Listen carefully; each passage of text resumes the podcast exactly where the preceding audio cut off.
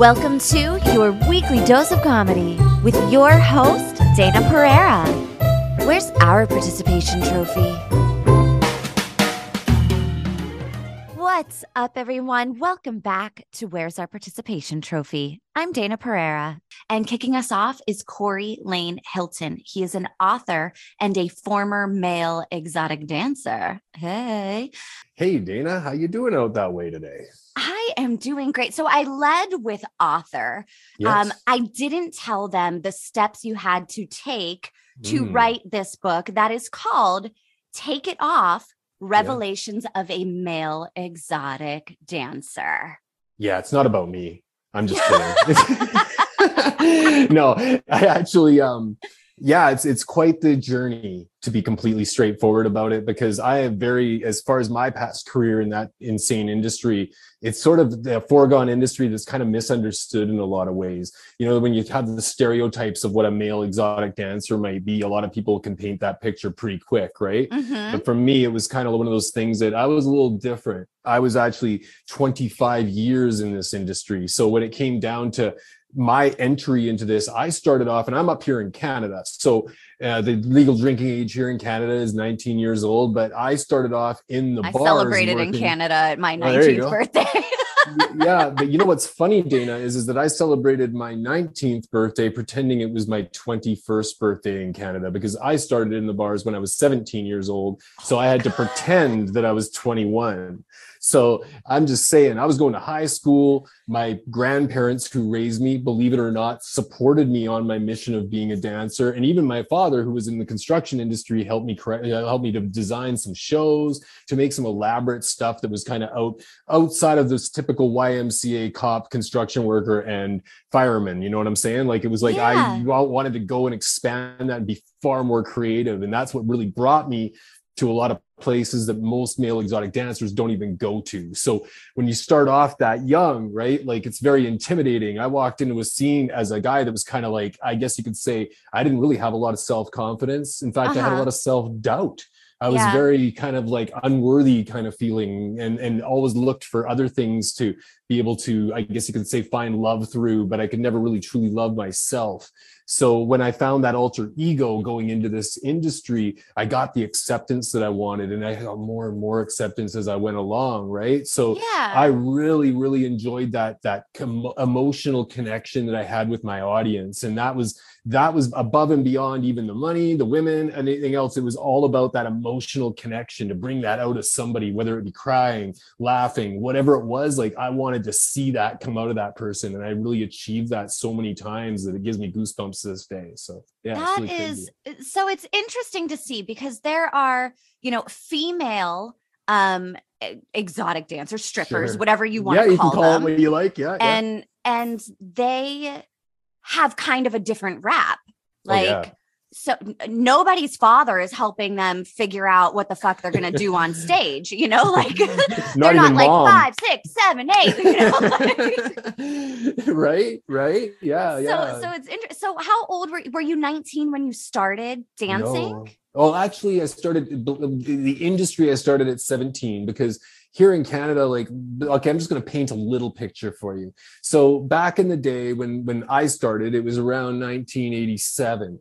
And so I don't know, we're talking way back, but 1987 was kind of in the heyday of the ladies' night scene back then. So I actually got introduced through a friend of mine that I was working out with at the time. I kind of my body was a bit of a metamorphosis through a couple of years, and all of a sudden I was kind of muscular. And and this guy that I worked out with, he said to me, Corey, he was like, you know, you should just wear a university shirt. I work as a bouncer at this club, and if you came down there, you would have a freaking blast, right? So I said, okay, I'll throw a university shirt on. I show up at seven o'clock. The bar's just opening, not a Oh. soul around, right? Like I'm just like, oh, I'm so nervous. I have to be here early. So I show up, and of course, he's the only one there and the manager. So he turns around and he says to me, he says, Oh, this is Chris. Chris, this is Corey. And I was like, Oh, hey, Chris.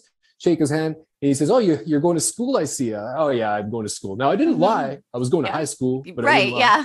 And so you didn't ask what school.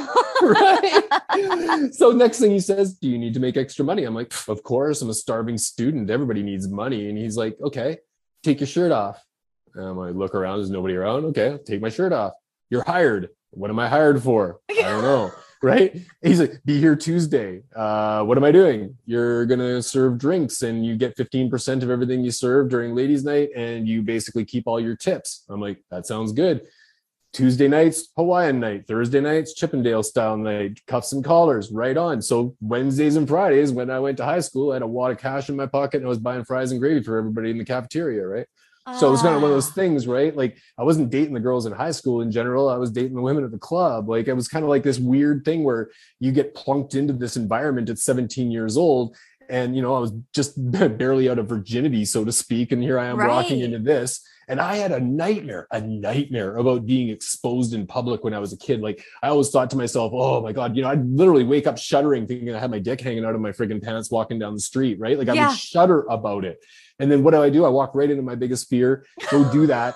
And then I'm standing there on my first night, Dayna, in the in the back change room, and the change room was unisex, and they had female dancers on one side, male dancers on the other side, velvet rope in the middle, and it was like you go back there, and I'm just getting changed coming out of ladies' night. I'm- I got my pants around my ankles, buck naked, and these two girls are coming in from doing a duo act outside, come walking in, and they're just like, "Oh hi, what's your name?" And I'm just like, uh, like I was just like deep, deep, deep, right? And it was just so funny. So as much as it sounds crazy, like that was kind of my entry into it. And then the interesting part happened.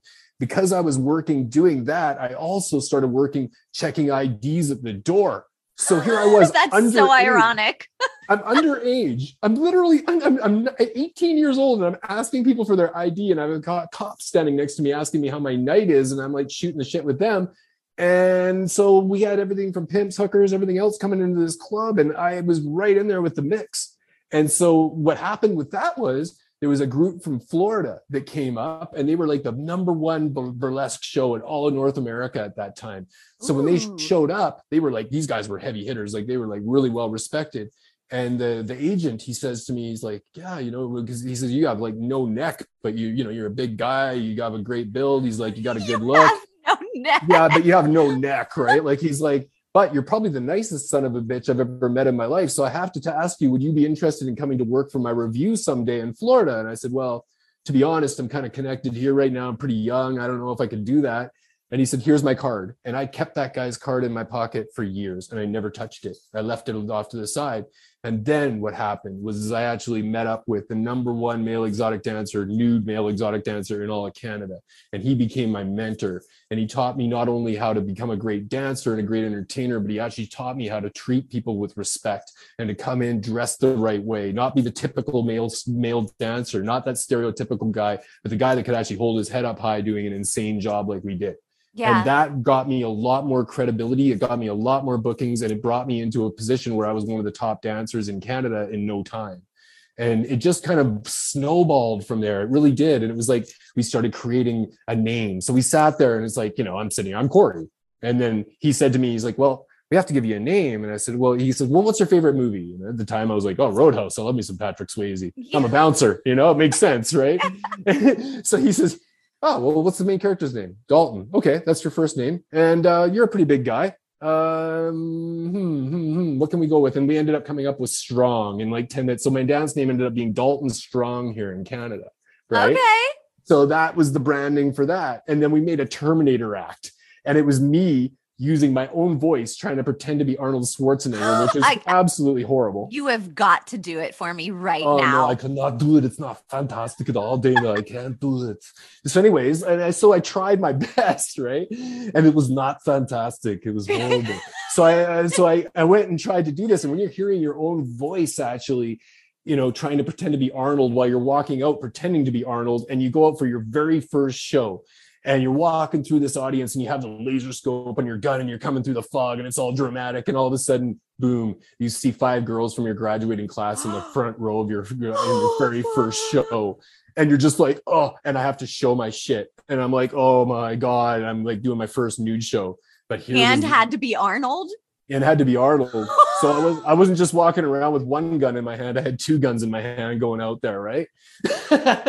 So so but here's the really crazy part. This is this is, i hope your audience is sitting down for this because i'm going to educate your audience on something right now. There's a massive difference between dancers in canada and dancers in the us and i came to Oh. realize this when I had to go out and do my first show because my agent told me you have to make the sacrifice when you go nude, you have to do something that is a little bit beyond your most people's morals. And I said, What is that? And she, she says, You have to go back into the change room, wherever your change room ends up being, you have to go back and get an erection. Uh huh. Yeah, I got to make it hard. Yeah, and then you tie an elastic band around the base of it to keep it tight, keep it hard.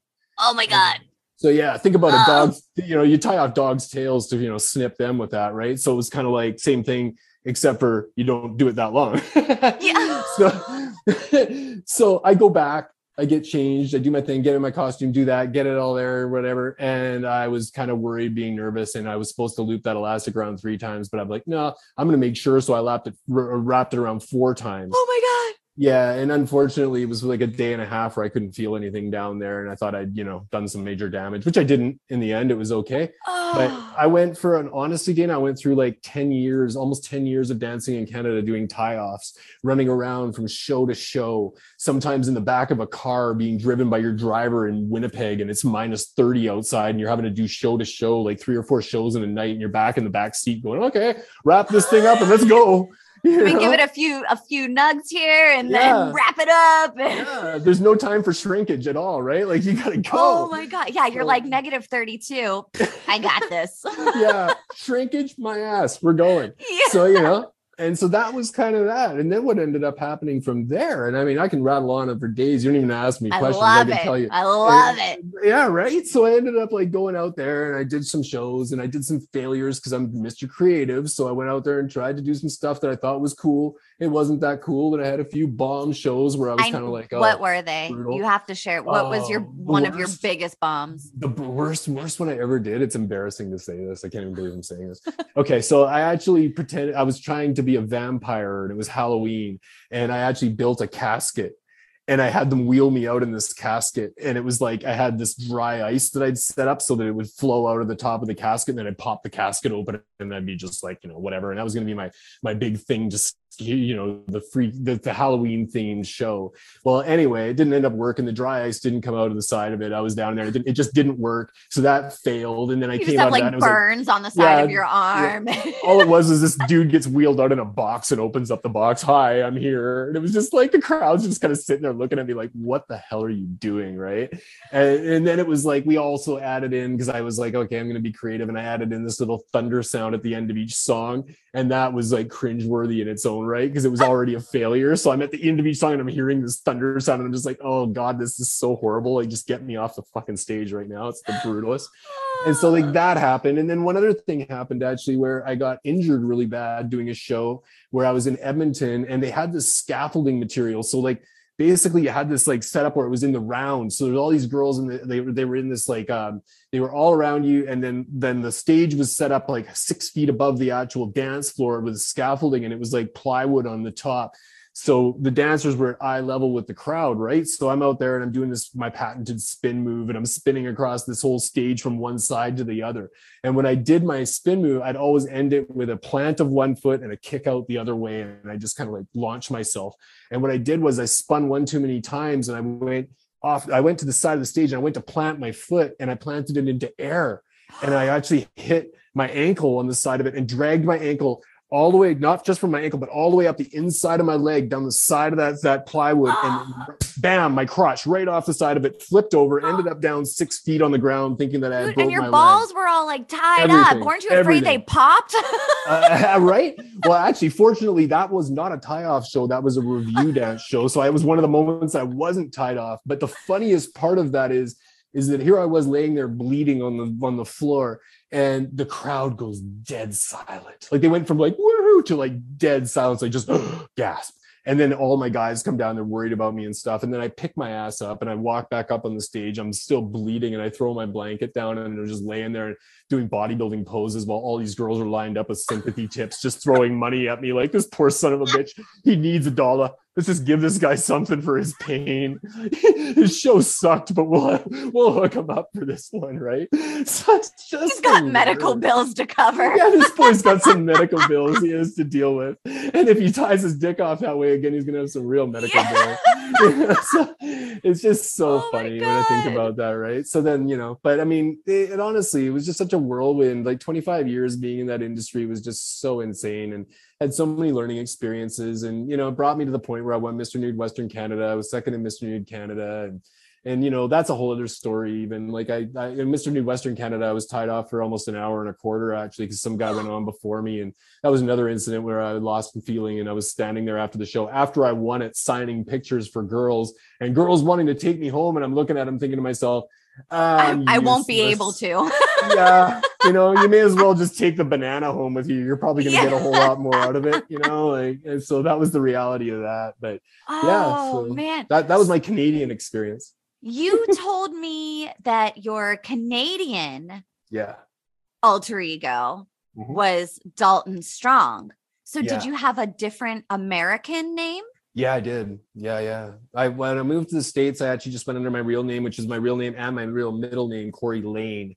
So if you'll notice on my book, it's Corey Laine Hilton's "Take It Off," right? So I did. and and the thing is, is like when I went to the states, I walked into a whole new world. I left my family, I left my friends, I left everything in my world behind to to pursue this career in this this other side of this industry, right?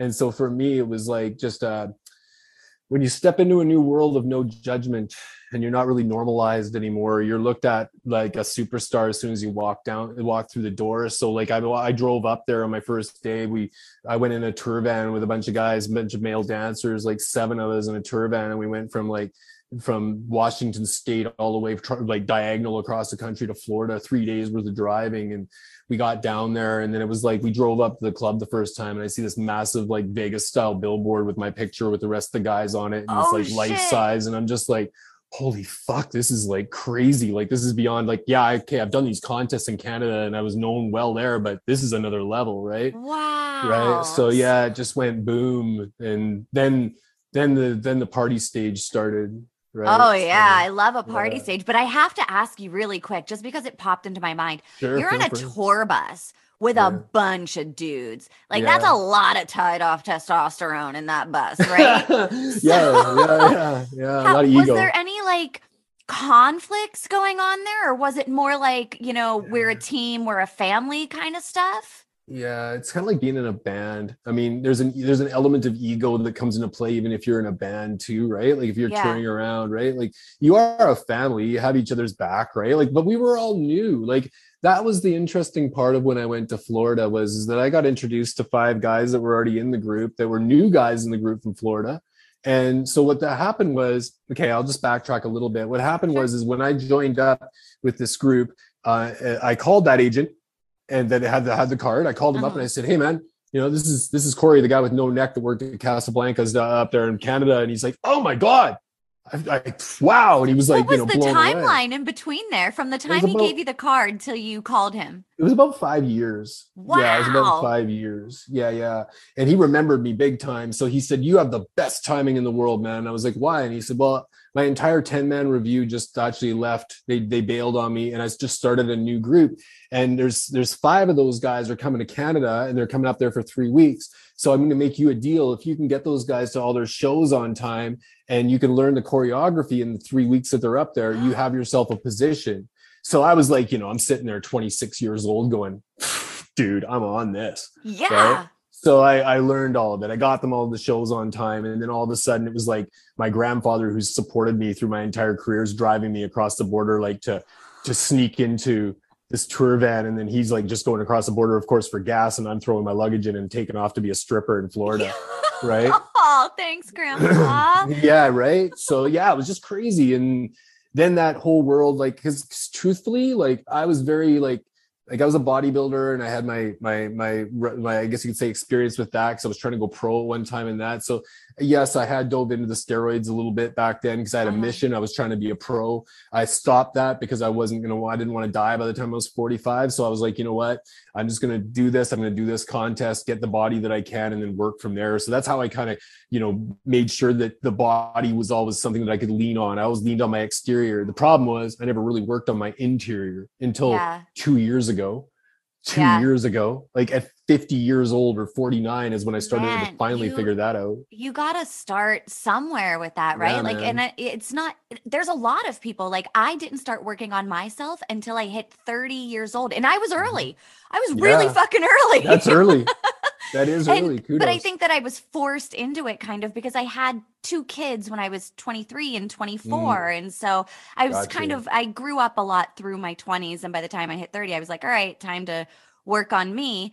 right. But is there anything that you attribute um to you starting out in that field like is there Mhm. like a childhood thing that you're like no i went through a lot Ah. i had some trauma or Yeah, and i'm not saying that all um strippers have trauma No. but there's a good amount of them that do. So did that factor into any of that I love, love, love, love, love that question. It's almost like you were reading my mind. You must have ESPN over there or something. so basically, um, what was interesting, this is wrote in the first chapter of my book. See, my book actually is not just a biography about a bunch of stripper stories. What I actually did was is I wrote the stripper stories five years ago, and then I did all this mad introspection through this last few years to figure out why the fuck did I do half this crazy stuff yeah right so anyway what happened was is in my first chapter i also I, at the beginning of every chapter i have a value like a, one of my main values and i have the struggle that was with the value and that's reminded through the chapter so you're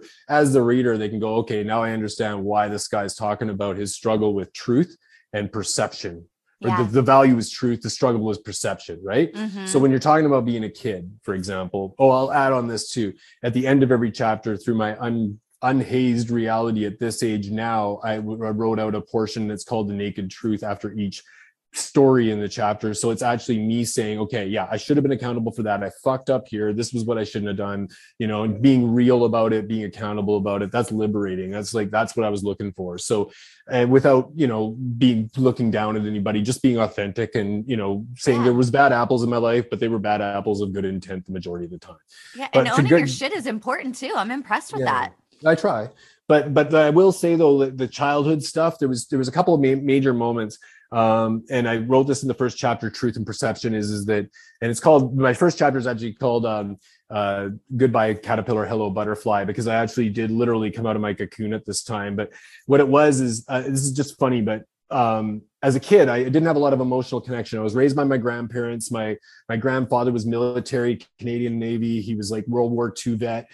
Just robot like just programmed to no emotion. And then on top Right. of that his he was depression era. So like his mom committed suicide in the depression. And he just had all this hardship like really bad bad hardship that really caused him forced him to internally disconnect with his family members with a lot of things he had a great heart. He was the greatest man ever but he just he couldn't it just wasn't in him right? So yeah.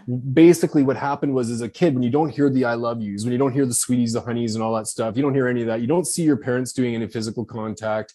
It's just like this default parenthood default childhood and you're just kind of set in this mediocre kind of situation. So what ended up happening was I really strived for that emotional connection. Hence why I loved being a dancer because I could get that emotional reaction from people by the crazy shit I was doing on stage. But long before that, when I was about five years old, I would actually wait for company to show up at my parents' house when it rarely did. They'd all be sitting out in the kitchen playing cribbage or whatever, talking about the weather. And I'd be in my bedroom, and there was an entryway to the kitchen from my bedroom. And then you could kind of like cross from my bedroom to the bathroom, and you could see me if I was to walk by. So what I would do is get into my bedroom, I'd strip down naked, and I'd start running back and forth between the bathroom and the bedroom. I just wanted to get the reaction, give me some laughs, give me something, right? So I always just kind of anything and in that moment in that moment my parents just had this brutal brutal reality they were just like this kid is either going to be a male exotic dancer he's going to be a pole vaulter they just saw it they just knew you know it was going to be one or the other right so i joke it, but i mean i'm just saying that it's kind of one of those things where that that it's almost like Eddie Murphy when he was doing the whole thing with Raw. I don't remember that back in the day, but he would tell a joke and it was like dirty, and the whole family would laugh about it just to get the emotional rise. That was me, like, but a stripper. Yeah, you know. So yeah. so that happened, and then the trauma with a little t is really just um, from two things. It's actually from perception, and one was uh, my aunt and uncle who were I were like basically you know older than I were was obviously, but I kind of considered them brothers and sisters because I was up a generation. I got adopted to my grandparents, Uh-huh. so they actually took me to the fair. and they took me to the fair as a little kid. They put me on the Ferris wheel by myself. I end up stuck at the top of the Ferris wheel. The thing's creaking back and forth. The wind's blowing. I'm freaking out. I'm crying my freaking eyes out. I'm traumatized as all get up. And I was like, oh my God, I had this brutal th- like fear of heights after that. It just killed me. Right.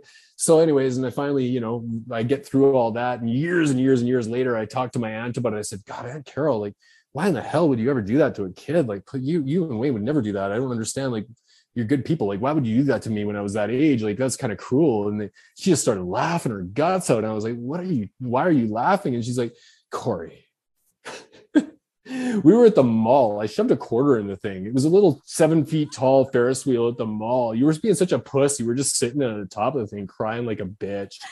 And I was like, oh, okay okay, that makes sense. But in my head, the perception was, oh, right. Well, it's kind right? of like that um, when you go back to your elementary school, right? Yeah, like when yeah. you're in elementary school, the hallways are so big and the lockers yeah. are huge and the bathrooms are huge. Totally. And, and then you go back 15 years later and you're like, holy shit, this is like the hallways are miniature. tight and small with these little miniature lockers. Yeah. and like, you know.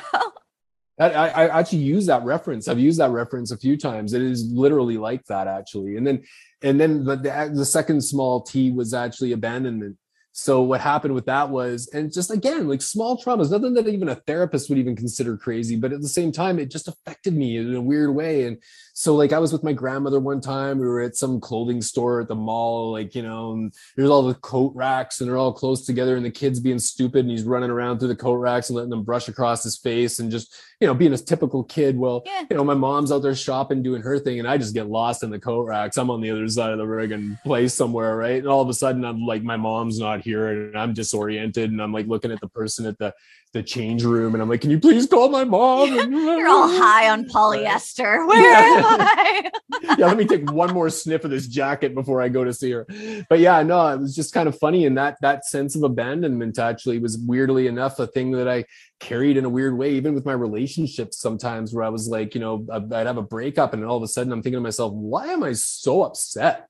most people don't get this upset but why am i really like letting this carry on for so long and then i kind of had to backtrack and through introspection figure some of those things out right? And it goes deeper than that. I actually had to go seven levels deep of why i felt like i had this weird abandonment thing and it it does go deeper but i could be here all day talking about that yeah. it's kind of well, honestly kind of boring but uh, you know but the, the whole transition to florida dayna was just like that was a whole other story. Like that that was where like that emotional disconnect that i had that was where like it automatically connected through the party scene and it was just like and yes it was chemically based and mm-hmm. you know i'd mm-hmm. never taken a drug in my life i might have took a six pack to a party when i was in high school didn't smoke weed didn't do any of that stuff right like i was really clean as a whistle like I even kept my diet really clean and everything right mm-hmm. so here i go down to florida and my buddy damon from alabama he's like hey corey why don't you take this here this here uh, little pill because uh, I took one the other night and he's like, this thing is just, you know, it'll blow your mind, right? And I was like, oh, what's one little pill going to do? Pop. Yeah. I didn't think much of it, right?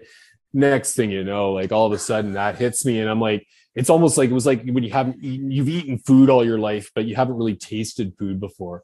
And all of a sudden you get the taste, and it's like the new sensation hits you, and it's just like the goosies hit you, and all that stuff that comes with that territory. And it's so yeah. Good Oh God, I just went into Love Fest, like Love Fest 1996. it was just like everybody crazy. on yeah. ecstasy. So yeah. it, ecstasy was a big one for me whenever I, I was in a raver stage there for a while and I loved ecstasy. Oh God and it, it's my mom at one point somebody asked me if i could get them pills and my mom saw an email and she was like you're a drug dealer and i'm like oh, no not a drug dealer but i felt bad for my husband at one point because he's never tried anything and i'm like mm. oh man mm. you're so unlucky because ecstasy is fantastic but I have four kids, so it's not like oh, I can oh, just no. like go grab some pills and be like, "Come on, yeah. honey, let's go." You know. well, but but you got it in while you could, right? I you did. Uh, oh, so, I did. Yeah. I got it in hard while I could, and yeah. I I had kids when I was 23 and 24, so you know my drug use stopped, you know, at 22, and you know wasn't didn't touch it since then. But man, ecstasy was fun times it, it, opened a new door up for me of creativity too, where I was like, you know, and I went through this massive like popularity thing where I was the most popular person at the club. Like I would be wearing these big, like this big, crazy, like five foot tall Jiminy Cricket hat that was blue, walking through this club, and like everybody could see me from the entire bar. Or like you know, this place held like 8,000 people. And I, after a show, I'd be just out there, some club kid running around, like the life of the party, having a blast. Like, yeah, you know, in the VIP section with the rest of my dancers, making female dancers crawl across the floor, pretending they were a cat with me behind them, pretending I was a dog, and just being stupid and just doing crazy shit that most people would never dream of doing. They're usually sitting there in their cubicle doing stuff while I'm running around the beach in a G string, you know, throwing jellyfish at people or whatever, right? Like it's just being like a, stupid. A little pill of confidence. You feel right? so good, and you just assume, even if some people are looking at you like, "What the fuck are you doing, bro?" Yeah, you don't care care. Not at all. Yeah. Not at all. I could be walking around in a pink tutu and I'm like, how's the weather, man? You know, yeah. I, I don't even care.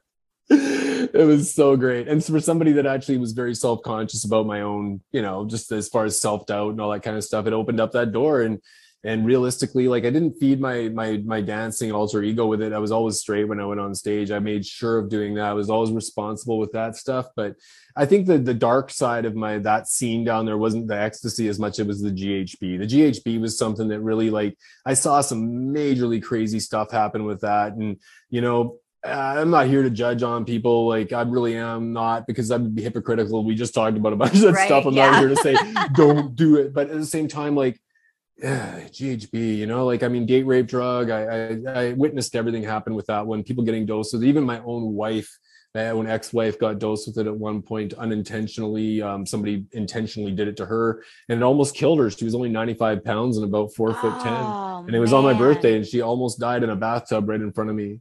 Like, and that's in my book, right? That and, is and, terrifying. Yeah, and you want to talk reality? Like we'd been partying, dropping ecstasy all night, having a good time, then all of a sudden that hit, and it was like sun was rising and she's hyperventilating in the bathtub in a bathtub of cold water, right? Yeah. And then I was in tears, losing my mind, and she didn't even know what was even happening. And res- irresponsibly, I didn't even call an ambulance because I was so messed up myself.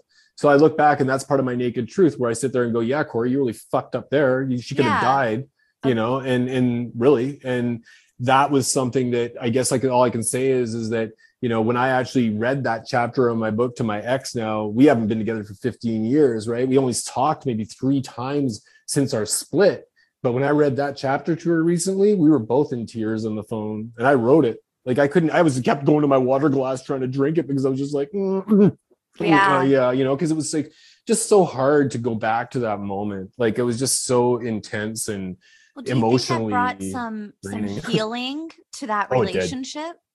Yeah, yeah, yeah, for sure. In fact, my my authenticity brought a lot of healing to the relationship where I truthfully like, okay, I'll be real. Um, through my entire marriage, I'm pretty damn proud of this. I was on the road with a bunch of male dancers running around all over the bloody place. And um, believe it or not, while they were out getting action behind the friggin' stage or whatever it was, I was the guy that collected my money, went back to my room. I was calling my wife, collecting, counting money, going, baby, we're hitting Victoria's Secret when I get back. Yeah. and, and, I'm buying those presents for me and you. Yeah. You know, like I was just all about that, right? Like I, I really took pride in that, like just being keeping my marriage monogamous. And I was really about that. But you know what? It degraded in the end, and it was not 100% her fault. It was my fault. I did a lot of changing. I, I lost my creativity. I went out of the industry for a while. And believe it or not, a lot of people would think, how could a wife actually take her man being a male exotic dancer out there taking his clothes off for a bunch of women? Well, it was way worse for her when I quit. It was yeah. the other way around because yeah. when I quit and I lost that excitement and that creativity in my life, I lost the I lost a part of me, and that was what she loved and so when I lost that, she fell out of love with me. And understandably, I went into a comfort zone where I started taking things for granted. And I pushed her towards cheating on me in the end. And she did. And she went to a place where she could never take it back and it never yeah. did heal, you know, but it healed in the end because I turned around and said, look, I'm using my thumb now for half of this. Okay. I'm not going to point the finger at you anymore. I'm not going to yeah. sit there and let you carry the rest of your life, this weight on your shoulders anymore. I don't want that for you. I want you to live your life without blame, without all this guilt. Just just be be your own authentic self and get out there and just enjoy life because you know what? It's too short you know? Stop yeah. living in the past right? Yeah so, and it was what 15 years ago you said? Yeah now she's one of my biggest fans. Like she's got my book on order man. She can't wait uh, to read it right? Because the cool thing with that too though dayna was is i turned around and said hey would you be willing to partner up with me and help me out a little bit? And she said, what do you mean? And I said, well, I'm writing this, but I'd really like your perspective on a couple of these scenes too. So it's not just me telling one side of this. Like, tell me how you felt about this when you were, we were going through divorce. Tell me about this. Tell me how you felt about this when we were having sex on a balcony, 23 stories up overlooking the Gulf of Mexico and a helicopter blew by. Tell me how you felt at that particular moment. She was you like, know? well, there was a breeze. And- yeah. but, you know, but, but, but I was trying to get those emotional feelings feelings though right? Because that's yeah. something to do with like i learned a lot to do with my writing with authenticity to really find my values and then find the emotional feelings that were connected to those values. And then what i really did from there was went okay like when all those those emotional feelings are at a maximum when they're all aligned perfectly my actual true inner purpose feeling that represents all those feelings is one word and i created the word of harmony harmony is the word that represents that. So if I and it's impossible to be at a maximum and all that, that's perfection. just yeah. doesn't happen. But the closer that I'm aligned to that, the more harmonious I am in my daily lifestyle. So I always have to keep that those things in check, right? Like I kind of I'm weird like that. What I do is, is I'm like, I'm like, okay, what did I do today? Oh, I was on I was scrolling on social media. From one to ten, how does that make me feel? Ah, about a three. Yeah. That's about that's about a three. When I go, oh, but I went ziplining earlier today. How does that make me feel? Ooh, that's about a nine. Yeah, that was yeah, that's there. pretty cool. And then I'm thinking about man, maybe for a hike with my dog. That was about a seven. And then when I actually think about those things, if I'm doing other things in my day that maybe I'm not feeling that good or whatever, I have to ask myself, where in my vibration like what from a number one to 10 where am i at? If i'm down to a three then i got to go you know what? I got to do something that brings my vibration up. I'm not yeah. I'm not keeping it upright you know and then uh, so i'm not attracting the right people into my life if i don't do that. So as soon as i did that that was the big game changer and it took writing the book to do that. It really did. Like when i wrote the book then i, I started taking people out of my life through my authenticity or not at least not camping with them anymore. Yeah. And and and, and getting that out of my way and then bringing in opening a door for all these incredible new people to come into my life and you know just being bold and and going and and, and approaching people that, that i used to think were unapproachable right and just kind yeah. of go hey I went to, in fact, a, a, gentleman by the name of Trae Crowder, who's from Tennessee, who's like this kick-ass comedian. He's called the liberal redneck. I love him to death. I don't know if you're familiar with him, but I'm not. so good. Google him, you'll love he him. He sounds right up my alley, though. oh, he's just so cool, and he's the nicest guy ever. He's got bazillion followers. If you can get him on your show, do it. He's so cool. I'm so gonna awesome. try. yeah, he, he, he, has the well-read podcast. I'm gonna drop your name. yeah, do it. He knows me well. He really does. Eh, but what was funny was, is about five years ago or so, I hadn't obviously wrote you this book yet, and I I thought to myself, I have to be bold. I have to I have to really connect with some people that that I can I can relate to. So I bought his book and I read it. It's called the Liberal Redneck Liberal Redneck Manifesto, and it's just comedian, political comedian stuff. And whatever side of the fence you're on, it, it just works because it's funny. But he he ended up um, he he was doing the show in Vancouver, and I went with my ex girlfriend and and we waited in line. I got meet and greet tickets intentionally, and I waited at the very end of the line intentionally, right? And I said to him, I was like, I got up to him and I said, okay, I'm gonna get all the fanboy shit out of the way right now, and then we're, then we're gonna get down to some conversation.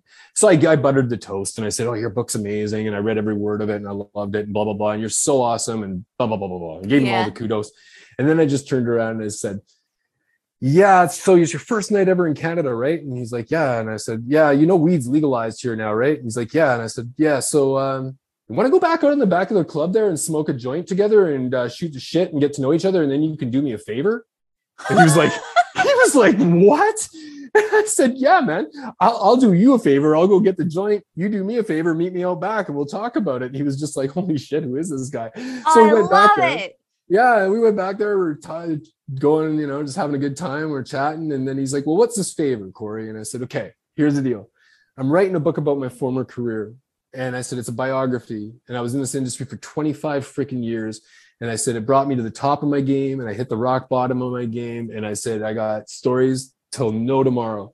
And I said, All I'm looking for at that time, all I'm looking for is somebody that would consider publishing my book. And I love the way you wrote your book. So if I get to that point, would you be willing to introduce me to the right people? And he said, Oh, dude, He's like, what did you do? I said, male exotic dancer. He said, you're a former what? I said, Mr. Nude Canada. He turns around and he goes, holy yep. shit, here's my email. So I get his email and then a, a couple years go by and I'm writing and I'm halfway through just writing the base of the, the story.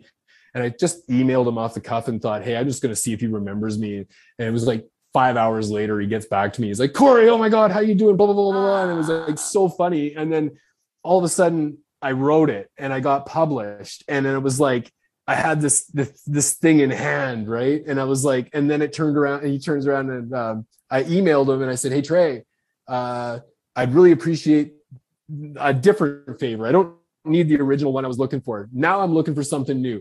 I was like, if I send you the first five chapters of my book and you feel that it's worthy enough, would you be willing to write a testimonial on the book? And he's ah. like, dude, ah. send it, send it my way. You're like, so I got a joint time. here. right? Right. You got to lure him with something, right?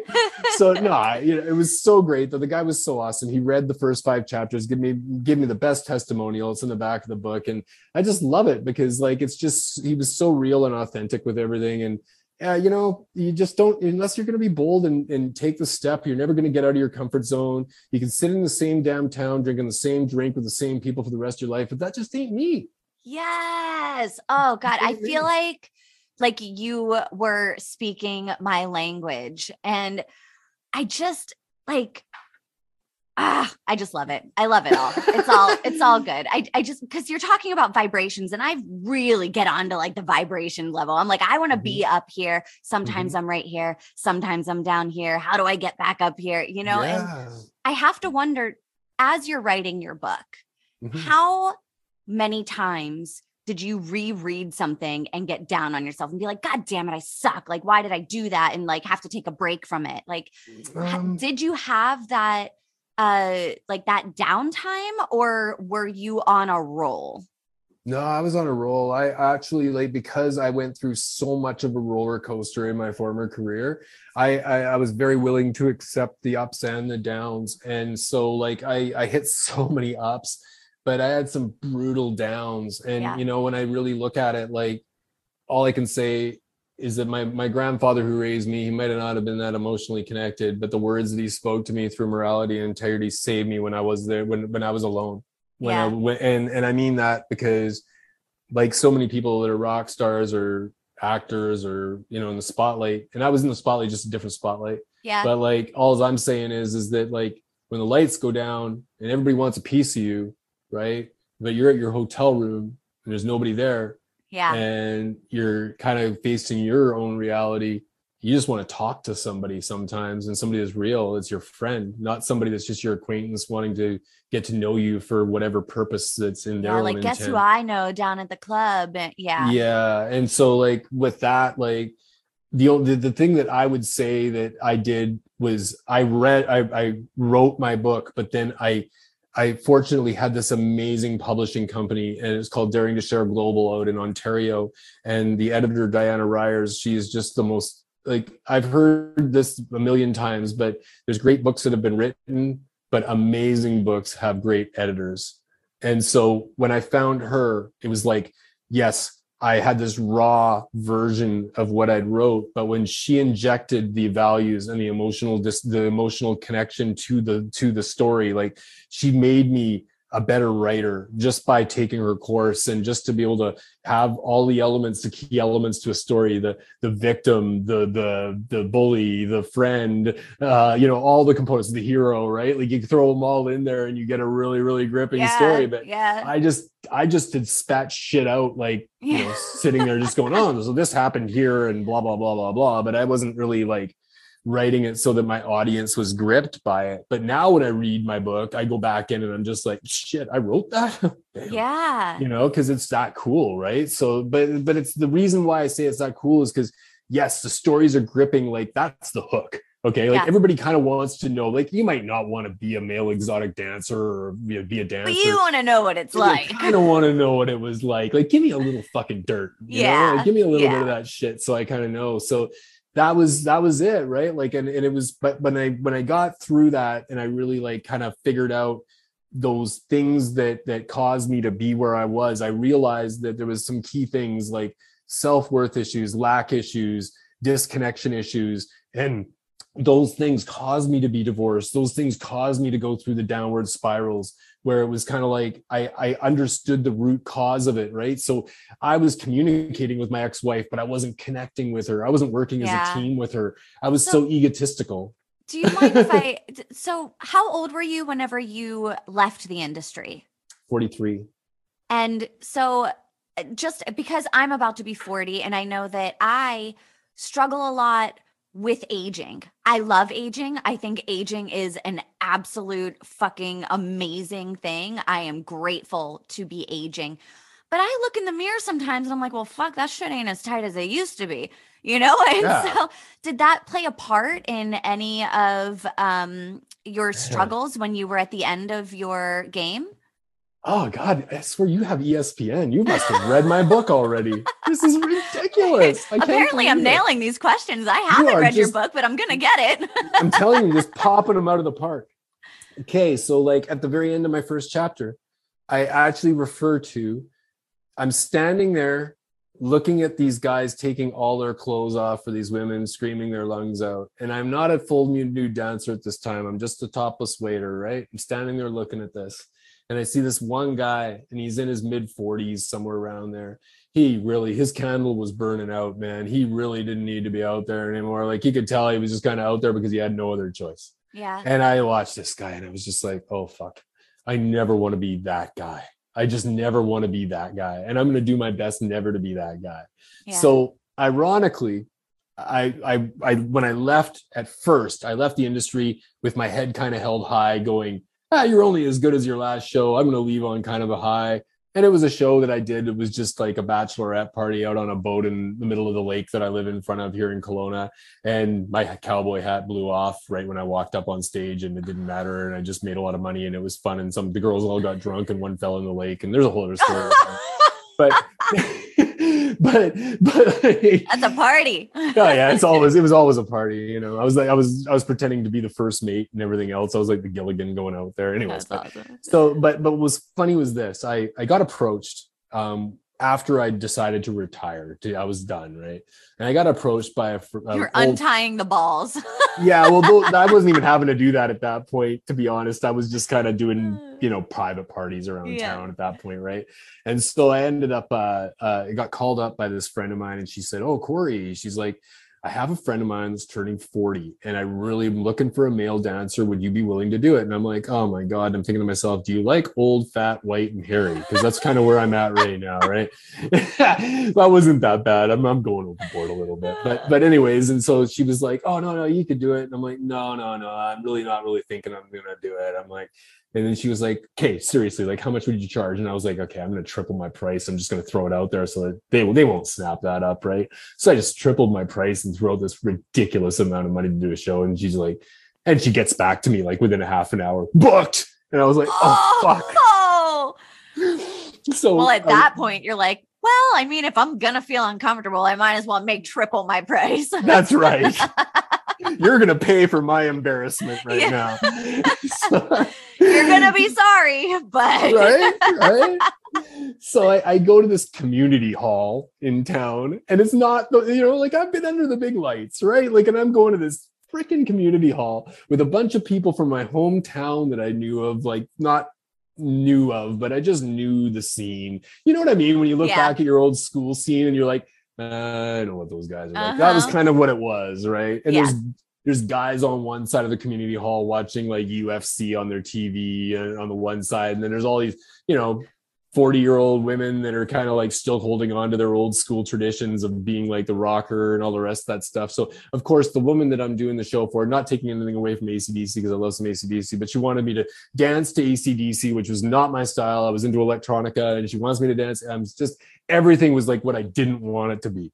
That's all I can say. Like everything from the beginning of the show to the end, right? So I go out and do the dance around the chair bullshit, and I, you know, kind of like just embarrass her the best I can, and walk out of there, and I just get my pay and leave. And I, I just was like, when I when I ended that, I was just like, you know, man, dude, you need to take that G string and like freaking get it off hang it freaking, yeah, like take it and burn it. Like just just get it out of your life forever. And so that ah. so that ended. And then it was just kind of like I, I, went through this weird thing where i was trying to do different careers and i went into sales and i went into just all the standard stuff. But honestly like i could just never find that same type of passion and what I was doing. And I just need that creativity, that creativity. And and now that I'm doing this, I have that creativity. And not only am I a writer, but I'm looking to be an introspective influencer, get out and do public speaking and design courses and just help really help men over 30 that struggle with lack, unworthiness, self, you know, just the self-acceptance stuff, like all the shit that I dealt with, but just on a different level. It's all relatable stuff. I just see it yeah. through a different lens. That's all you know yeah. and and to me like if a guy's sitting there and he's struggling with those things i want them to know that you know what that guy that was in the spotlight that you might think had all the confidence in the world he dealt with the same shit man you know yeah. So you're not the one you're not alone in this in this battle and there's a reason why right now in canada three out of four suicides are men oh, right ah, that's a man. fact that's a damn fact. Because we, and I'm not saying women have their struggles just as much or more than men. I'm not even here to play a comparison game. Oh, that, right. Yeah. Right. But, but truthfully, especially with COVID and everything in the equation, like you start taking away that hunter gatherer thing, right? Where you're not able to hunt, you're not able to get the things for your family that they need. And then you got the pressure on you and you start giving up, right? And that's the sad mm-hmm. reality. I think you know? also for men, unfortunately, talking about your feelings isn't a thing. There's not a lot of uh, places that men can go because if you talk about your feelings, oh, this is but you're expected to be macho, you're expected to be yeah. tough, you're expected to do all of these things. And when you're suffering inside and you have no outlet for it, and I'm only saying I lost my cousin to suicide last year, and oh. I just am de- devastated, you know, of still course. whenever I think about how much pain he was going through and we could all mm-hmm. tell that he was in pain. You could tell yeah. that he was in pain through his actions. Mm. But the fact that there weren't a lot of resources for him. There's no. you're not allowed to talk about your feelings and that's uh so I I was going to ask you what did you want people to take away from your book, but I'm assuming that stuff like that is well, what you want people to take away. I, I wrote it's called Revelations of a Male Exotic Dancer for a reason. There's there's 10 different the, the first 10 chapters are basically my values and the last one is the final revelation. And the final revelation basically is me talking to that person to me talking to myself when i was 30 years old. And you know my skewed definition of man enough and my my definition of man enough as i said was the hunter gatherer the guy that didn't cry the guy that took on all the responsibility. Hi honey i'm home. Do you have dinner ready? Yeah. ricky and lucy bullshit you know and that's not reality. And i was yeah. playing that reality because i was raised by my grandparents and that's what they were. And that's just typical that's therapy stuff. Everybody does it. They mimic their bloody parents. And i didn't even yeah. know i was doing it but i did we're know? here so, to break the cycle. Yeah and that's exactly what i did. And and the crazy thing was is this was what came to me when I wrote that last chapter and it was just kind of like I thought about it and it was like I thought about all the emotions that I bottled up, all the emotions that my father bottled up and he would bottle it, bottle it, bottle it until eventually it would just be like he would spit something out that wasn't even him and it was all the wrong words and then he would have to come back later on feeling shitty about it and apologize for what he said. And the way I word it is is let the dam break before you damn break. Yeah. Simple as that. Let the dam break before you cry if you gotta cry. Not everybody has to be top freaking gun Tom Cruise sitting there not wanting to cry for the camera. It's a bunch of bullshit. You know, you yeah. got to get it out. If you don't get it out, you're going to explode and you might end up doing something that you don't even want to do to yourself because I was freaking well there. Yeah. And I really was like, I lost everything, Dayna. You know, like honestly, like when Florida ended for me and I ended up coming back up here to Canada, I was an irresponsible idiot. I didn't have my social security number in the States. I was working under the table for all the time I was down there. And wow. it eventually caught, yeah, yeah. And it eventually caught up to me. And when I tried to get right, when I actually tried to get that right, that was what hit me because I was told by Social Security to come back to Canada, get all my stuff reinstated, and you'll get a social security number. And I did that, and it ended up biting me in the ass, and I ended up getting stuck in Canada, and I lost my house, my car, my wife, my dog, my cat, the whole white white picket fence, everything that I own. God, you turned into a country song literally yeah i'm 38 years old. I'm sitting up there on the hill at in december with the snow falling at two o'clock in the morning and just sitting there going what the fuck happened to me and what am i going to do with the rest of my life? I don't even know anybody here. And so like and that was when our relationship fell apart. That's when but it was the weird thing was this. It was like that was the, the that was the turning point. It was the needle mover. It was the thing that actually made me go you're going to do one thing you're going to either go in the direction of self-destruction or you're going to go in the direction of progression and get your shit together because it's all on you now buddy. And that was it and i had to and I, had, I didn't have a car i had to walk down the mountain i had to go do a new job that i didn't i wasn't even familiar with i had to go work out get my exterior back it was all i knew at the time.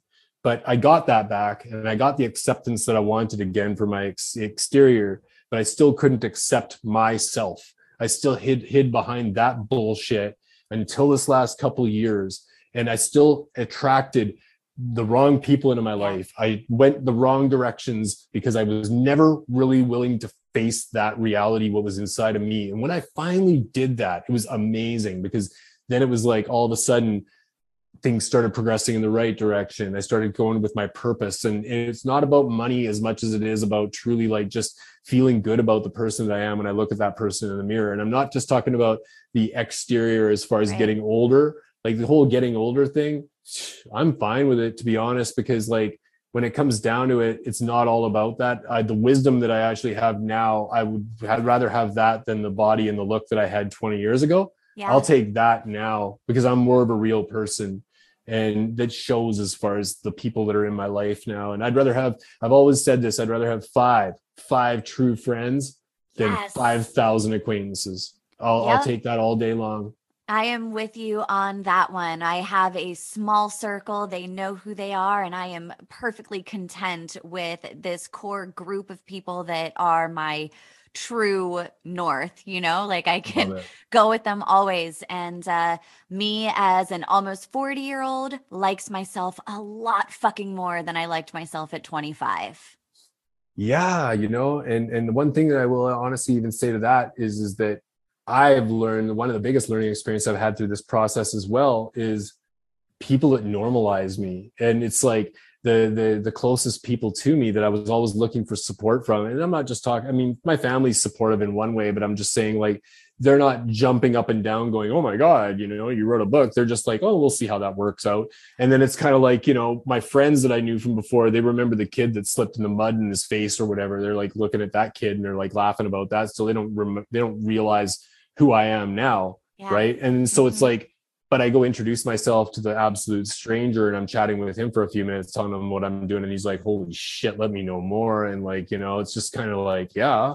So you get ah. yourself out there and you start to realize, hey, I'm not that bad. Yeah. you know, and yeah. Kind of Perfect strangers are treating you uh, with respect and they're interested and they're excited for you and they're it's it's mm-hmm. amazing because you can have friends and family that don't give a fuck and That's then right. the guy at the bus stop is like, "All right, man, like way to go. That's awesome." Yeah. Yeah. And, you know, that is what I try and do with my social media for the people that are out there. I try and always raise people up because, yeah, fuck, man, it's hard. And you can't, the it people is. that are supposed to love you aren't always the ones that are going to be there to lift you up. They might not even think their support's even worth it. They might not even believe that they even mean enough to give you the support, right? There's so many reasons why. When you said bus stop, I crack up because I I love me some Forrest Gump. Forrest Gump's one of my favorite movies, and in fact, I actually went to where Forrest Gump was filmed, and I was right there, right in that little area and stuff. And I think about that because you know, old Forrest, he was even normalized by the people that he was around, but the people at the bus stop, they were pretty impressed with what Forrest yeah. was doing. And Forrest went on lots of long, long walks too, and I did a lot of long walks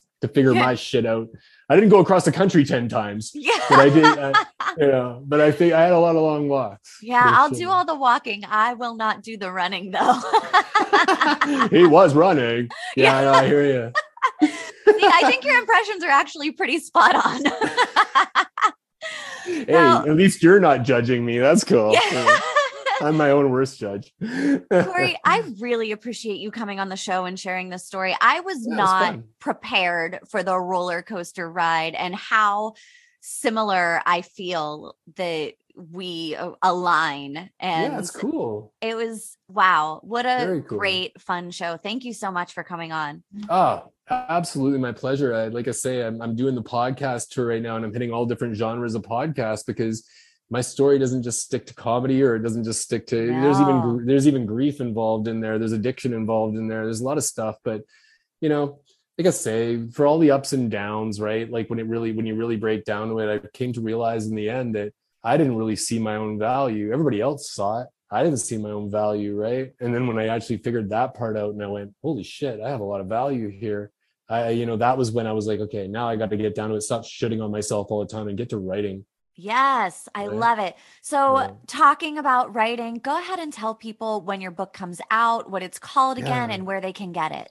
Yeah, well, it's called Corey Laine Hilton's Take It Off Revelations of a Male Exotic Dancer. So, like, I know that's a long name, but I usually just call it Take It Off and they can figure out the rest for themselves. Now, Take It Off is a metaphor um, of course it is referring to taking off your clothes but at the same time it's it's really it's about taking off the layers. It's about taking off the layers of life that kind of get put on you from the day you're born and just you know you got to strip those things off to really find you know your true value right? And to me my true value or i could say my mission being somebody that kind of has always had this feeling of lack is is to actually get to the point where my values increase so much that I never have to worry about money ever again in my life. Because I always worried about money, even though I had money shoved down my G string for 25 years. I always worried about money.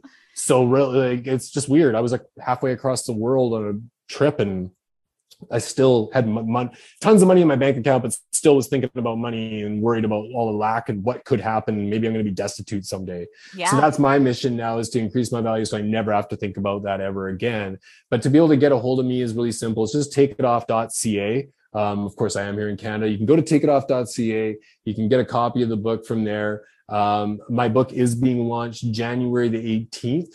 So um, I don't know if this is going to be broadcast before then. If it's not, just go to takeitoff.ca. You can chat with me on there. You can check out my gallery. There's some skin in the gallery. Nothing, nothing too crazy. But there's some skin in the gallery. Uh, you know, and there's a blog. I do a blog in there, just all the typical website stuff. But I try to make it fun and just kind of enjoy the ride because this is a new roller coaster to be on and i'm really enjoying this one a lot more than the last one so yeah. Oh man. I appreciate that so much. Everyone make sure you are going to takeitoff.ca and you're getting a copy of his book. And thank you guys again for joining the ride with me. And don't forget even if you are not nailing it this week you're still going to get that participation trophy